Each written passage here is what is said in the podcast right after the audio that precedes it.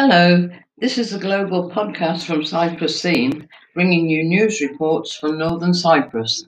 Hundreds of citizens responded to the Girne municipality's call for help.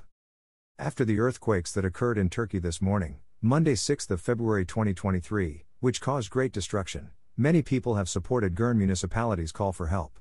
Since this morning hundreds of citizens have delivered aid packages to Girne municipality social affairs branch.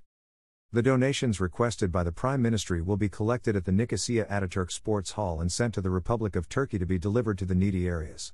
Girne Municipality announced that people who want to help can apply to Girne Municipality until 2400 hours, midnight, today and on the following days.